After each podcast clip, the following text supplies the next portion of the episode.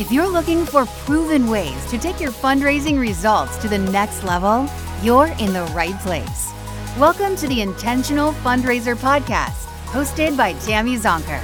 Tammy has trained and led thousands of nonprofit organizations to collectively raise more than a half billion dollars and is also recognized as one of America's top 20 fundraising experts.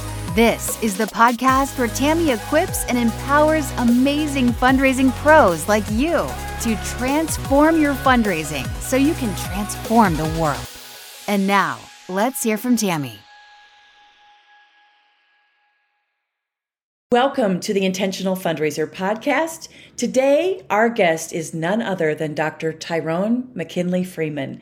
Dr. Freeman is a 2022 inaugural laureate of the Dan David Research Prize, known as the largest history prize in the world.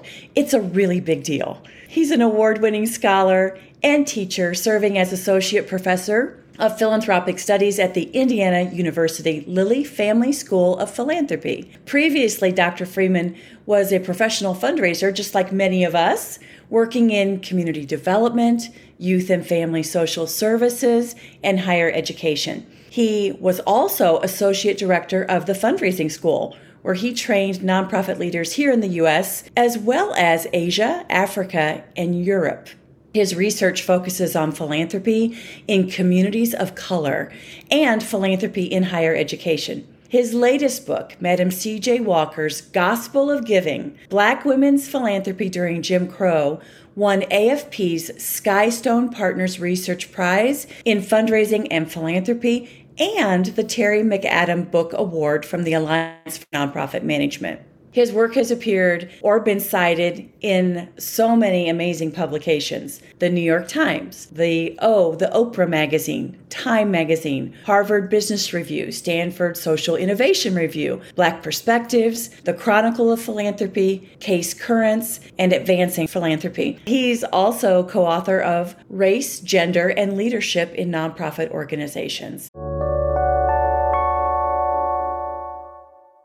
Support for this show is brought to you by Bloomerang. Our friends at Bloomerang really understand fundraisers, which is why they make donor management and online fundraising software that nonprofits love to use. To learn more and to join them in their vision of building a world inspired by giving, head over to bloomerang.com forward slash intentional dash fundraiser.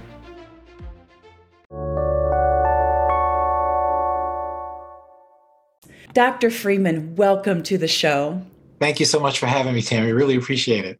Oh, it's our pleasure. I, I, shared I was giddy and almost breathless, just so excited to talk with you today. Oh, same here. Same here. Let's dig in. All right. Let's talk about Madam C.J. Walker.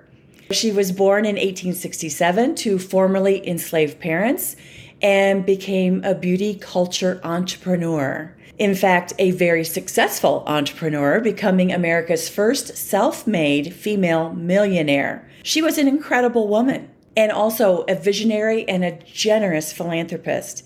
Dr. Freeman, tell us about Madam Walker and her gospel of giving and, and why her story is relevant now more than ever.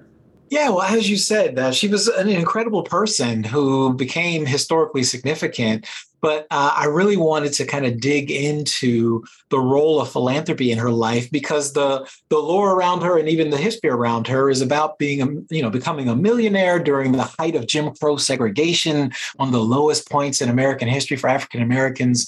Um, there's also you know she ran this company, this beauty care business. Uh, and so the lots about her being an entrepreneur, but she also was reportedly very generous. And so I wanted to know the story behind that generosity and what was she doing? How did she think about it talk about it and what was she trying to accomplish? And so that's what really uh, you know pulled me into her story more to uncover the philanthropic roots of it. And what i discovered was that unlike some of her contemporaries that familiar names we all know as fundraisers andrew carnegie john d. Rockefeller who had this model of giving where you spend your life accumulating wealth and then later become focused on philanthropy. Uh, for her, philanthropy was something that actually started early in her life when she was a, struggling young widowed mother trying to make ends meet. And philanthropy is something that evolves for her then when she's a part of a church community in St. Louis and interacting with other Black women in her community who are also doing these things, helping other people, sharing resources. And so philanthropy then becomes something that evolves across her lifetime. And so what I articulate as her gospel of giving is this idea that you can give along the way. You don't have to wait, but it's something you can start now, regardless of the size of your bank account. And it can something that can grow with you over time. And I show how it actually grew with her over time. So as she eventually did acquire significant wealth, she was already doing these sorts of things. So she had more to give rather than kind of trying to begin this new type of activity. And it also shows that philanthropy is not limited to money because while she did give away money, she also gave her time. She lended her voice and her influence to important causes such as anti lynching and for women's voting rights and raising up the issues uh, that Black soldiers fighting in World War I experienced. So it really shows the versatility of philanthropy. And again, it challenges this limited notion that one, that only white people give, and two, that really philanthropy is about money rather than a broader notion of generosity and different types of resources that might be helpful to others. Mm, extraordinary. Such an extraordinary story. How did that generosity of spirit and honestly, that boldness, that tenacity, I mean, in the times to be a female entrepreneur, let alone a black female entrepreneur, really mm-hmm. took courage. And she encountered quite, of course, during Jim Crow, she encountered quite often racism as mm-hmm. part of her everyday life. How did she find that courage? What did you learn about her tenacity and where it came from?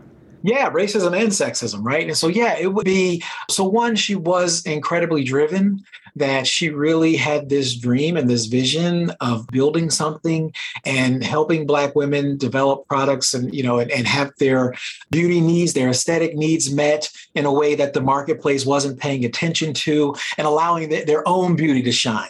So that's one thing. But then also just when she started you know she started selling her products door to door. And so as you would imagine that's a very grueling process. And so but she just kept at it and she started traveling and and, and opening up new markets and the business kind of slowly grows over time. And she set up her the headquarters in indianapolis in 1910 built a factory and then it kind of goes on to become this even this international she has some international markets in, in spanish speaking countries and other areas. So it really is an incredible story. So it shows just again this commitment to a vision this desire to not only improve her own situation but to improve the situation for african americans as a whole and especially especially for Black women. And so her company then becomes a platform for providing economic opportunities to Black women so they can become financially independent because the Jim Crow economy only wanted them to be domestic workers and, and to not make gainful wages so they could take care of their families. But a woman could become a Walker agent and, and she could work for the company or she could kind of hang her own shingle and, and do hair out of her home. Or even Madam Walker had a, an incubation program where she would give money to agents so that they could renovate a facility and open up their own shop. And so there are many different pathways to kind of financial independence. She was very much about empowering Black women to themselves, their families, and their communities. And so she very much also modeled this for the people around her agents to not only give to charity, but to participate in the anti lynching movement, the women's voting rights movement, and many things. So, in many ways, she's doing what we now think of as, as social entrepreneurship and benefit corporations and all those kinds of things. Now, she's doing a version of that over 120 years ago is pretty powerful. Yeah, amazing. And you really draw out the point in the book around the five types of gifts that she gave. So, you mentioned them opportunity, education, activism, of course, financial support, material resources, and legacy. Yes, legacy yes, giving. Yes. Yeah. Yeah, yeah, and that's really to, to draw out that idea that that philanthropy is broad, particularly in this African American tradition of giving, which again goes back to the beginning of the American experience. It's not something that's new or more recent with the rise of black billionaires like Oprah Winfrey and Robert F. Smith. It goes back, and even you know to kind of prove that point, it was older black women in the church community who taught Madam Walker how to do this. So that speaks to this notion of a multi generational thing that goes back and it translated to each generation. And so I named the chapters for the different types of gifts to really emphasize this point that philanthropy is about more than money and to show, again, how she thought about this across the many different resources that she had. And so, again, her company becomes the basis for providing the gift of opportunity in a society that didn't want to extend opportunity to African Americans. Her network of beauty schools becomes a way of becoming educated and earning a credential that will allow you to, to develop a pathway for economic independence, again, in a society that didn't want to educate African Americans and lock them out of higher education. And, you know, and activism just goes along with, again, the, the trying to navigate the world as a Black woman, because one of the ironies of the situation is that, yes, she becomes this millionaire, but as far as Jim Crow goes, that doesn't matter. She's still Black, she's still female, she's still subject to the possibility of lynching, rape, humiliation, other types of violations. So, again, speaking out using her voice, using her celebrity to raise uh, attention on these various issues is very important and is part of the overall movement in the struggle for freedom. And then certainly the monetary gifts, uh, the many different types of organizations she was supporting, and then legacy. I wanted to, to lay out how she was very thoughtful about how she wanted to be remembered and also how she distributed her resources. So I tell the story of, of her last will and testament and how it was organized and how that has played out even decades later. Mm-hmm. Yeah. I encourage everyone to buy this book, read it cover to cover. Not only is it just so moving and inspiring, but I think that it really illuminates how deeply entrenched Black philanthropy really is and how generous. And to your point, how it's just passed generation to generation. And I think that that is as true today as it was during Madam Walker's time. You know, you wrote an article in the Chronicle of Philanthropy a year or so ago called Black Donor Silence is a Call to Action, Not Retreat. And you really brilliantly make the point that philanthropy is largely whitewashed. Like you mentioned it at the beginning of our conversation here. You know, there was a, a narrative that was predominantly driven by wealthy white men like Rockefeller and Andrew Carnegie. And to this day, it's a problem that we, as nonprofit organizations, we typically approach communities of color with the same storyline or the same approach in which we approach white communities. And that narrative doesn't necessarily resonate. And then mm. we walk away assuming that the silence is lack of interest but that's not the case. Yeah. Yeah. So, so what do you think that silence is saying, and how can we engage communities of color in ways that truly and authentically respect their experiences and their interests? Yeah, I think that silence is an invitation to engage. Um, as you mentioned before, like this is not new. This philanthropy goes back throughout history and it is very prevalent today. It literally is under your nose. You just may not see it or not know where to, to go for it. It is certainly wrapped up in the Black church and other religious institutions, but beyond that, outside religious communities, it's operating in, in Black fraternities and sororities and African Americans have been participating in the giving circle explosion that America has been experiencing over the past couple of decades as well, just like everyone else. And so there are many different spaces and places where this giving takes place. And so I wrote that particular piece because I was hearing fundraisers say, well, you know, I, am inviting my diverse constituents. I'm communicating with them in terms of they get our magazine or our communications, and they're they're not showing up or they're not coming or they're not responding. So I just I'm not sure what I'm supposed to do. And so so that, that's where this kind of this this piece came from. saying, well, you know, lean into that silence. There's a reason behind it. Something is not resonating. Something is not connecting. And so the task becomes, what is that? Trying to find out what that is. And so letting your curiosity kind of guide you there and reaching out and trying to meet people on their own terms and understand what really galvanizes them and excites them and begin to then reflect that back um, in your communications and in the opportunities for engagement. It's really about creating kind of equitable pathways for engagement rather than kind of pushing the same ones and only catering to a small portion of the population. Is seeing people on their own terms from a philanthropic standpoint and then developing ways to, to cultivate and engage that interest and participation in a meaningful way in the life of our organizations so that they can not only see themselves but also contribute and feel connected to the mission in ways that are so important that we know is important to this kind of engagement and to long-term support. So I'd really I encourage you to, to fundraisers to lean into it because at the end of the day, fundraisers have a lot of control over how they do their work because we decide who gets an invitation and who doesn't, who gets the letter and who doesn't, who gets a phone call or a visit. So what if you start mixing it up and you put some people on those lists who historically have not been on those lists or who somehow don't make it through the screening mechanisms that you have and start tending to them and see what you might find out again to learn more about your constituencies and share and expand the reach of your mission. Yeah, I love that. You know, I can tell you for nine years, I was the chief philanthropy officer at the Children's Center in Detroit. Okay. okay. And I remember early in that tenure, we had an event, a mission focused event, beautiful testimonial stories, inspiring stories. And, you know, in the city of Detroit, over 80% of the population identifies as Black. So it's just a mm-hmm. very rich black community. And mm-hmm. the children's center is in Midtown, like the heart of the city, serving children and families, a great majority of them who identify as people of color. And yet, as I stood in that ballroom with more than 500 people, it was largely a sea of Caucasian people, a sea of white. Mm-hmm. Mm-hmm. And mm-hmm. I remember having a conversation with one of my board members like there's something wrong here. Like we mm. are not inviting we're not appealing in in ways that are compelling to this really generous community that we have. Yeah.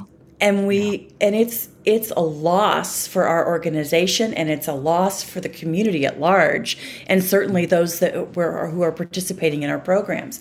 Like it really is going to take all of us to solve these problems yeah. And yeah. and we don't have everyone we need at the table. Yeah, yeah, no, I totally understand and relate to that because you're right. I think what we were saying earlier, it goes back to everybody doesn't connect with the same stories, that they might have a different experience of your organization or a different experience with the issue that your organization is dealing with. So it's important to understand that dynamic so that it that can be communicated possibly or emphasized in ways that will resonate. Because again, we can constantly be missing, even though we think right? The message is on point or or the outreach is on point. Uh, so that's why I say the silence is an invitation to engage. Yes, yes. And so having followed you and read your material, like we leaned into that, and we we had some of our uh, board members who are Black community members mm-hmm. host gatherings with their circle of influence not just to let's tell them about the children's center although that was part of it but mostly it was to listen Mm-hmm. You know, mm-hmm. It was to talk about the issues facing families in the city of Detroit and to get their thoughts about them. And yes. and just exactly what you're saying, to lean into it and to invite people to share their point of view. Mm-hmm. And it was so illuminating. Yeah. Yeah you know, especially as we talk about the, we're getting smarter. Like Dr. Maya Angelou said, of course, when we know better, we do better. Mm-hmm, mm-hmm. and right. what and what we learned is that we were really feeding kind of that white savior complex in the way we told our stories, in the way we made our case, and that it was like one narrative. And what mm-hmm. there, there was a wonderful TEDx talk. I'm forgetting the brilliant woman who did it. The but danger it, of a single story. Yes. The danger uh-huh. of a single mm-hmm. story. And mm-hmm. we were like, we were the stereotype for that. So I just mm-hmm. applaud your work and that conversation. thank you. And and I think there's so much value, as you said, for all of us to lean into it, into that silence, and to not just share our single story, but to ask multiple questions. Yes, yeah. There's there's many stories out there, and it's important to kind of understand that and how your your constituents, however they're defined, patients, students, patrons, I mean, whatever they are, right? What what is their experience with our organization? What is their experience with our mission? And then to be able to take that information back and then process that and says, now what does this mean for how we operate, for how we communicate, for how we organize ourselves internally so we're better prepared, right, to engage those who support us. Yes. And that's a great segue to another point that I wanted to get your point of view on. You know, I recently read an article that said less than 25% of nonprofit board chair positions, so the chairperson, the head of the board, less than 25% of those positions are held by women or people of color. And I mm-hmm. found that so disappointing. Like, isn't equity and inclusion in leadership a prerequisite to authentically engaging communities of color? And, yeah. and where and how do we begin? It's very important um, because people know when it's just performance. They know when it's tokenism they know when it's kind of checking off the boxes versus when it really is an kind of an integrated, meaningful, substantive kind of rethinking of who we are and how we operate and organize ourselves. And so, and those are some of the cues. Those are some of the signals we we, we send out that we may not even realize that we're sending out. And so that's why it, it does start with the board. And we know a lot about the impact of diversity on boards. And we, there's more and more research specifically on nonprofit boards. There's a whole universe of, of, of literature on corporate boards and diversity. So I mean, we've been studying this for a long time. The issue is really now to, to take it and to do something with it. And we know that diverse boards have had better outcomes and and even nonprofit boards with higher percentages of women right have higher levels of engagement in fundraising and, and advocacy and other kinds of things. So it, it's important to kind of understand that and then to be sure that it's reflected. And, and i think part of it has to do with again not only the composition of our boards how, how our boards operate, but then also our executive leadership, our mid-level staff, our frontline staff, um, making sure that there's a sense of, of diversity, equity, inclusion across the ranks. But then again, how we organize ourselves, our budgets, are we funding this work? What does it mean to fund this work in our organizations? Whether you are doing specific initiatives for your constituents of color, it's common, for instance, for universities to have affinity groups based on social identity. Um, that, well, are you resourcing it, right? Is it in this year's budget and next year's budget and the one after that and five years from now and 10 years from now?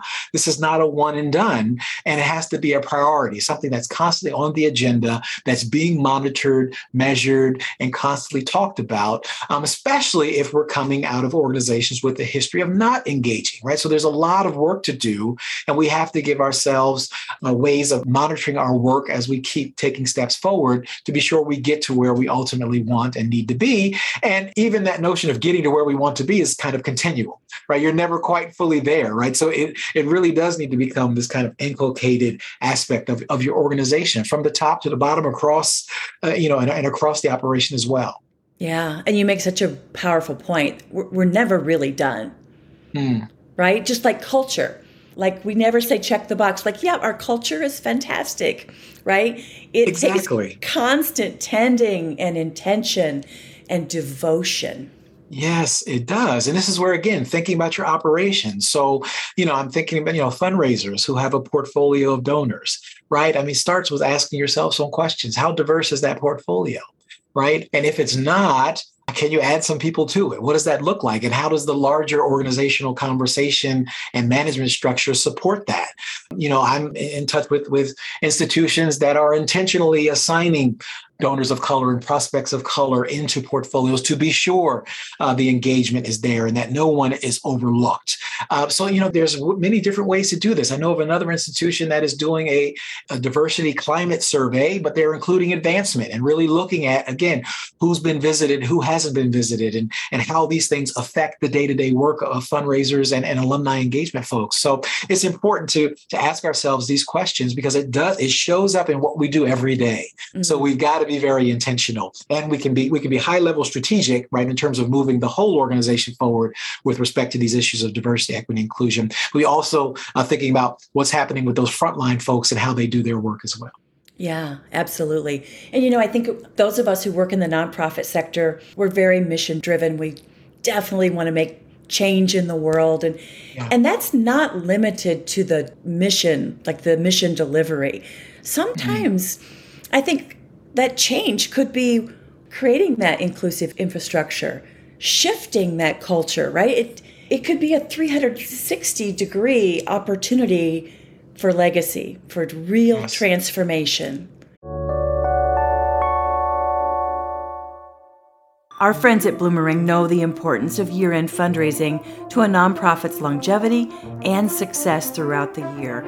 We know that 50% of nonprofits receive a majority of their annual contributions from October to December.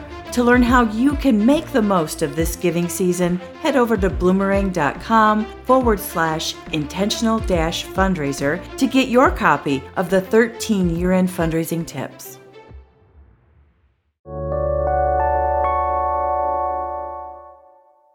Yes, absolutely. I mean, fundraisers are really catalysts in more ways than one, and they can, you know, they can have a lot of impact without providing the direct service or, or doing the, the main thing that their their mission might be focused on. But by resourcing that and directing the, the right resources to the right places, you can shape right the, the, the culture of your institution, the agenda of the organization. And so, I think it is important to reflect upon our role there uh, and how we can uh, shift and be uh, internal leaders that can affect attitudes and perceptions and try to help shape priorities, especially since we're often the leading edge of our institutions because we're out right connecting with people and bringing that back and letting leadership know the kinds of things that we're hearing and the kinds of concerns that are out there. Those are the, are the resources and information and the capital we bring back that can be used uh, to, to affect organizational priorities and the ways that we do this work. Yeah. And it really can be an exciting opportunity you know, a calling. Absolutely. So I would suspect that there are not many people who know Madam Walker as well as you do. There's a few. no, there's many. There's many, yes. well, f- from what you do know, yeah. What advice do you think Madam Walker would give nonprofit leaders today about mm. creating uh, about creating more diverse, inclusive, and equitable organizations and communities? Wow, that's a good question. You know, so one of the things I like to highlight is that the way in which Madam Walker interacted with the organizations that she supported speaks volumes because she she related to them as a person to person. She didn't kind of hold her resources over them or above them or try to get them to do things that would benefit her more than them.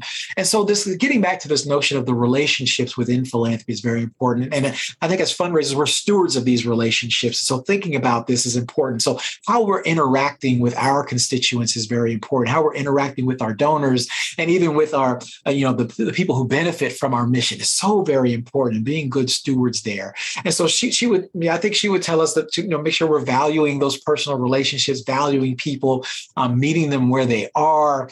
Um, you know, she was one who would, uh, yeah, she she wrote some big checks to do some things, but again, she also would would share food with neighbors and and became a you know uh, people looked forward to the turkeys that she would make available during Christmas and Thanksgiving on her block and and things like that. So um, I think again, relating to people in very human ways that honor the dignity and, and humanity of each other is very important. And I, and I think there's some lessons. You know, one of the chapters is about her company. And so again, thinking about the ways that she organized her company as this kind of dual commercial and philanthropic institution had this larger social purpose. She certainly wanted to move product. She's never shied away from that or ashamed of that. But she was very intentional that we're helping people become economic self-sufficient um, to, to address the needs of African Americans as they pursue freedom. Um, and so that showed up in the opportunities that she created and, and the ways in which she helped people, you know, take on different roles within the company. So I think there's an opportunity for us to think internally about how we do business, how we're organized, what are the opportunities for promotion and development, and are we equitable in making those available to our our staff um, and our and, and supporting our volunteers with training and support as well. There are a lot of kind of internal resources and things that are part of our organizational lives that can also have these barriers or issues with getting out equitably and allowing people, you know, opportunities to advance, to be promoted, or to share, even to have their ideas honored and respected uh, or acknowledged when they're implemented. Right. So there, there's there's so many ways that this can show up in the day to day lives and, and, and operations of our organizations. Yeah, amazing. Really timeless. Mm-hmm. She was a timeless leader. So good. Well, Dr. Freeman, at the end of each episode, I like to ask a few rapid fire questions just to give a little more value add to our listeners. Are you game? Okay. I'm game. okay. All right, here we go. First one. What's the best fundraising advice you've ever been given? for about almost seven years, I was had the privilege of being the associate director of the fundraising school when Dr. Timothy Seiler was the director. And so I was privileged to work under him and be mentored by him. And one of the things he said to me that's been so important is that, you know, our job as fundraisers is to earn the right to ask. Mm. And I always thought that that was so important because it speaks to the nobility of the work that we do. It speaks to keeping people first and getting to know them, understanding them on their own terms, right? And then uh, being responsive, right? And in terms of, sh- advocating and sharing our community affirmed mission and presenting it in ways that resonate with them. And so this idea of earning that right to ask, I think speaks volumes in this moment, given concerns about diversity, equity, inclusion, communities that have been left out, ignored, even neglected, right?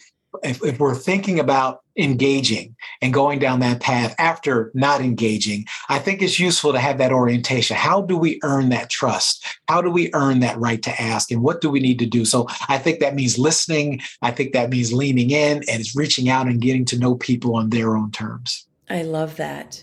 yeah. yeah. And you know, you're not necessarily like building trust from a neutral space. You could be building it from a deficit space. That's and, absolutely right. Yeah. And so patience. Yes. Patience. Yes. Oh, absolutely. Love that absolutely. advice. And lots, lots of respect for Dr. Seiler for sure. Yes, absolutely. All right, next question. What book do you recommend to our audience and why?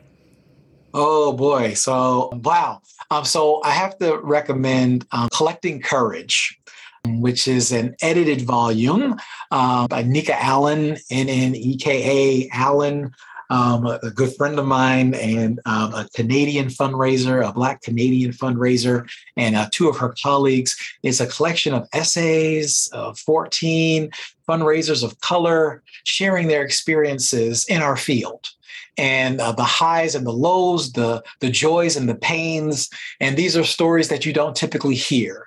And I think it's very important to, to hear and honor their voices and their experiences, particularly in light of the larger questions we're now asking ourselves as a profession and as a field. And so that's a wonderful book for, for doing that and becoming connected to that. Fabulous. We will include a link to that book in the show notes. Yeah. I oh, agree. Wonderful. Yeah, Every, yeah. Everyone should read that. Yeah, and if I may, I'm a professor too, you know. So there's a couple of others I would throw out there oh, because oh, bring it on. yeah, one of my favorite books um, is is called Growing Givers' Hearts, and it's by Tom Jeavons and Rebekah Basinger, and it's a book that's oriented towards religious or uh, fundraisers of, um, from a Christian perspective.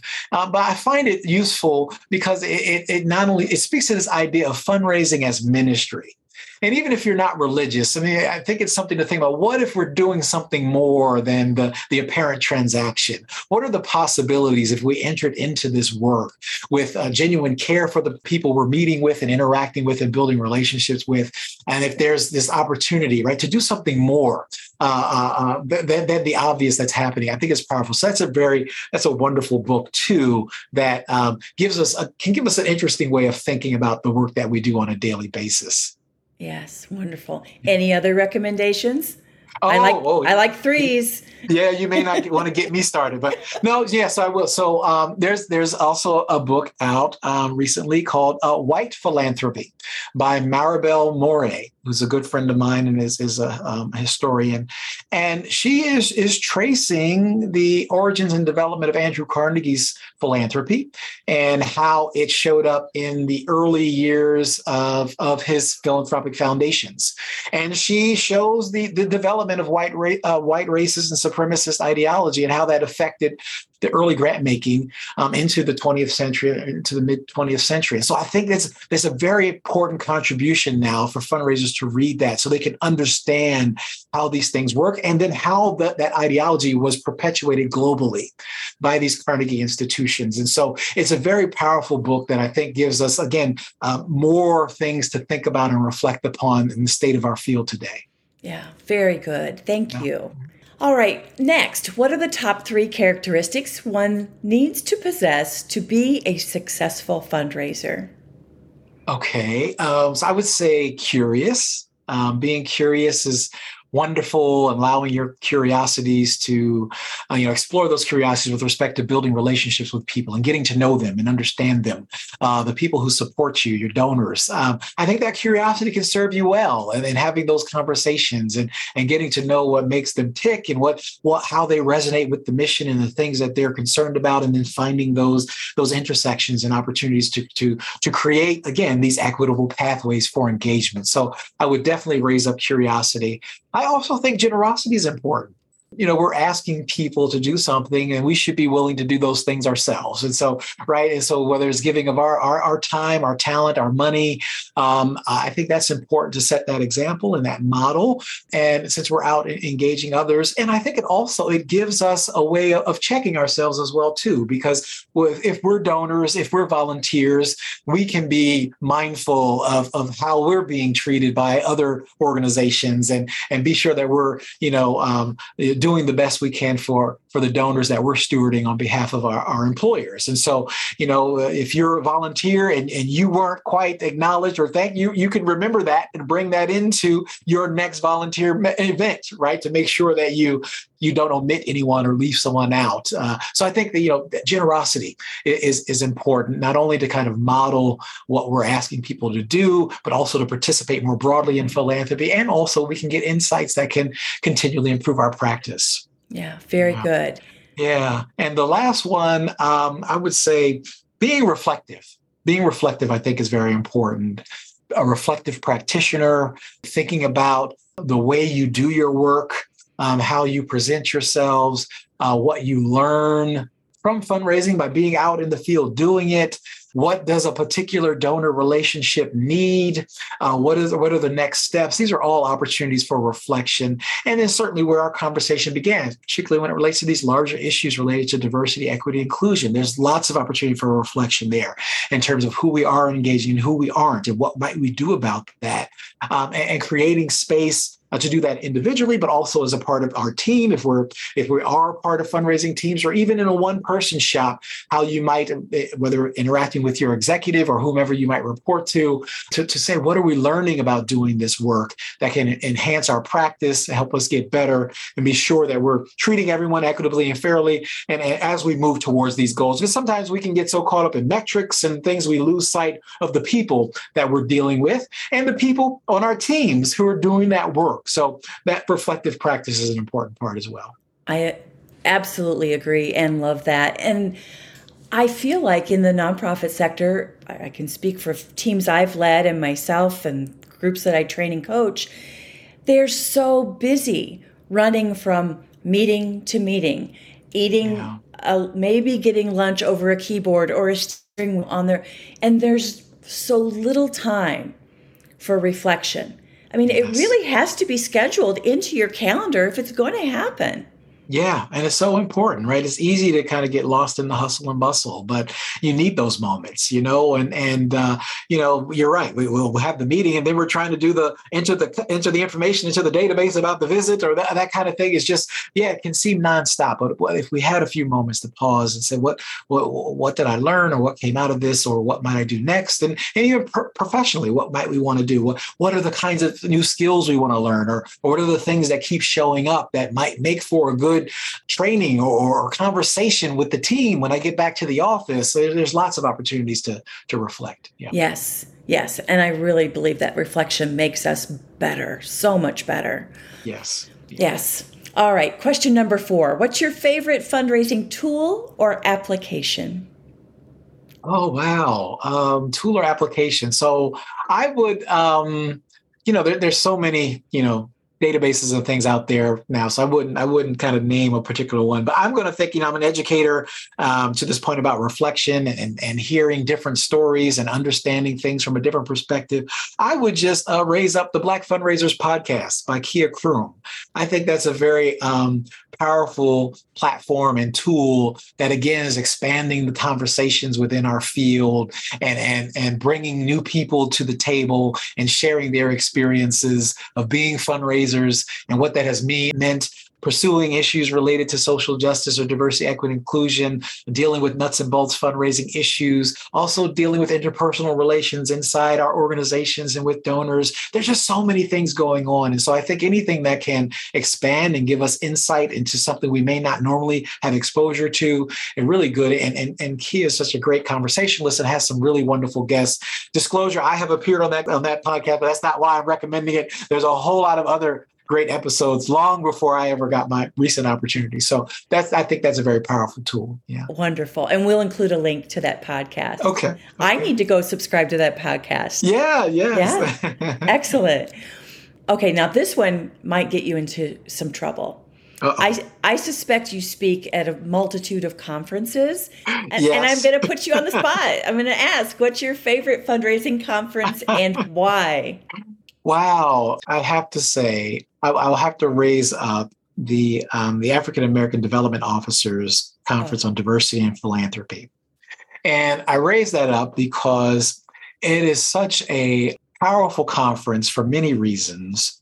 One, it's an incredible thing to be in a ballroom with 400 Black and Brown fundraisers.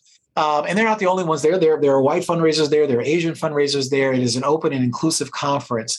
But it, it, you usually will not have that experience. And I think every fundraiser should have that experience so they can get the full, true face of our field rather than you know a limited view of our field. And so I think every fundraiser would benefit from walking into that ballroom and seeing that and experiencing that.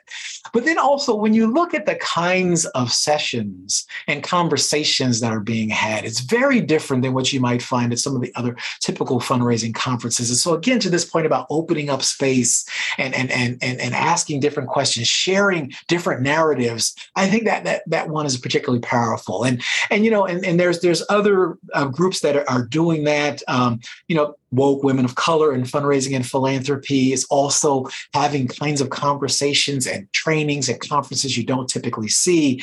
Um, there's a regional group out of Atlanta, F3, the Fabulous Female Fundraisers, that's doing some wonderful work um, too, um, along with Men of Color in Development and the Black Canadian Fundraising Collective and the Rooted. I could go on and on.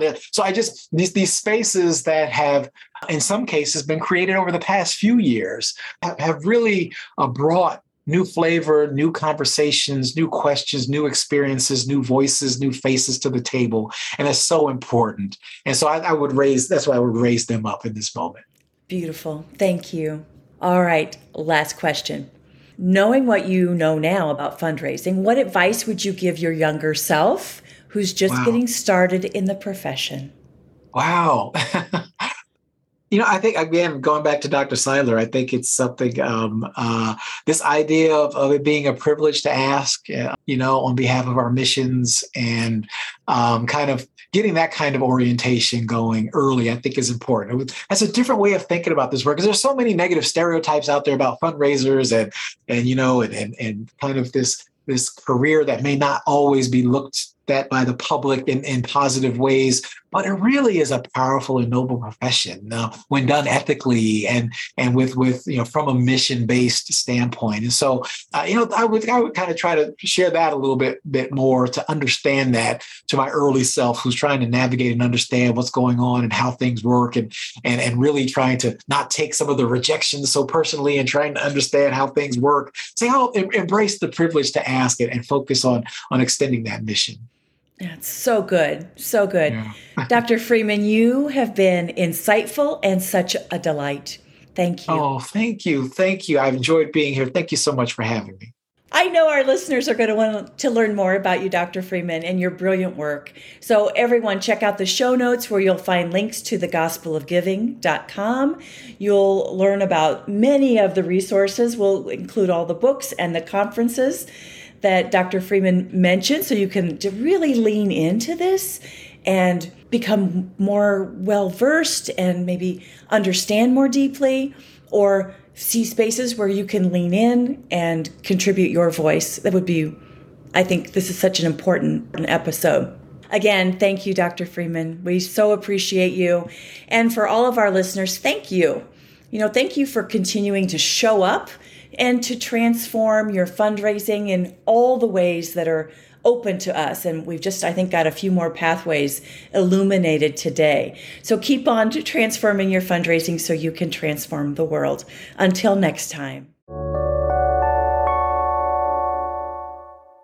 Thank you to our friends at Bloomerang for supporting this episode. Learn why fundraisers love using Bloomerang and grab your copy of the 13 year end fundraising tips ebook at bloomerang.com forward slash intentional dash fundraiser. The link is in the show notes.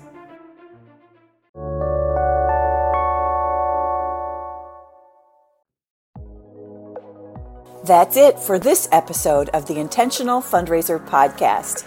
If you like this podcast, subscribe and download each episode on your favorite podcast platform. Share it on social media with the hashtag The Intentional Fundraiser and tag me, Tammy Zonker, and you'll be entered into a drawing for some great swag, books, and courses. And if you like today's show, you might also be interested in becoming a member of my Fundraising Transformer community, where I go live twice a month with my members with fundraising training and group coaching to help transform those fundraising issues that keep you awake at night, where I pull back the curtain on how you can take your fundraising results to the next level by teaching ways you can improve your development operations, create a results driven, donor centric development plan, strengthen donor relationships, improve your donor retention rates, and build a raging monthly giving program and a successful major gifts program, and how you can approach each day to ensure you'll perform at your highest level so you can be the best fundraiser and the best person you can possibly be. You can learn more about becoming a member at fundraisingtransform.com forward slash transformers. Thank you for showing up and for having the courage and determination to transform your fundraising so you can transform the world. Bye for now.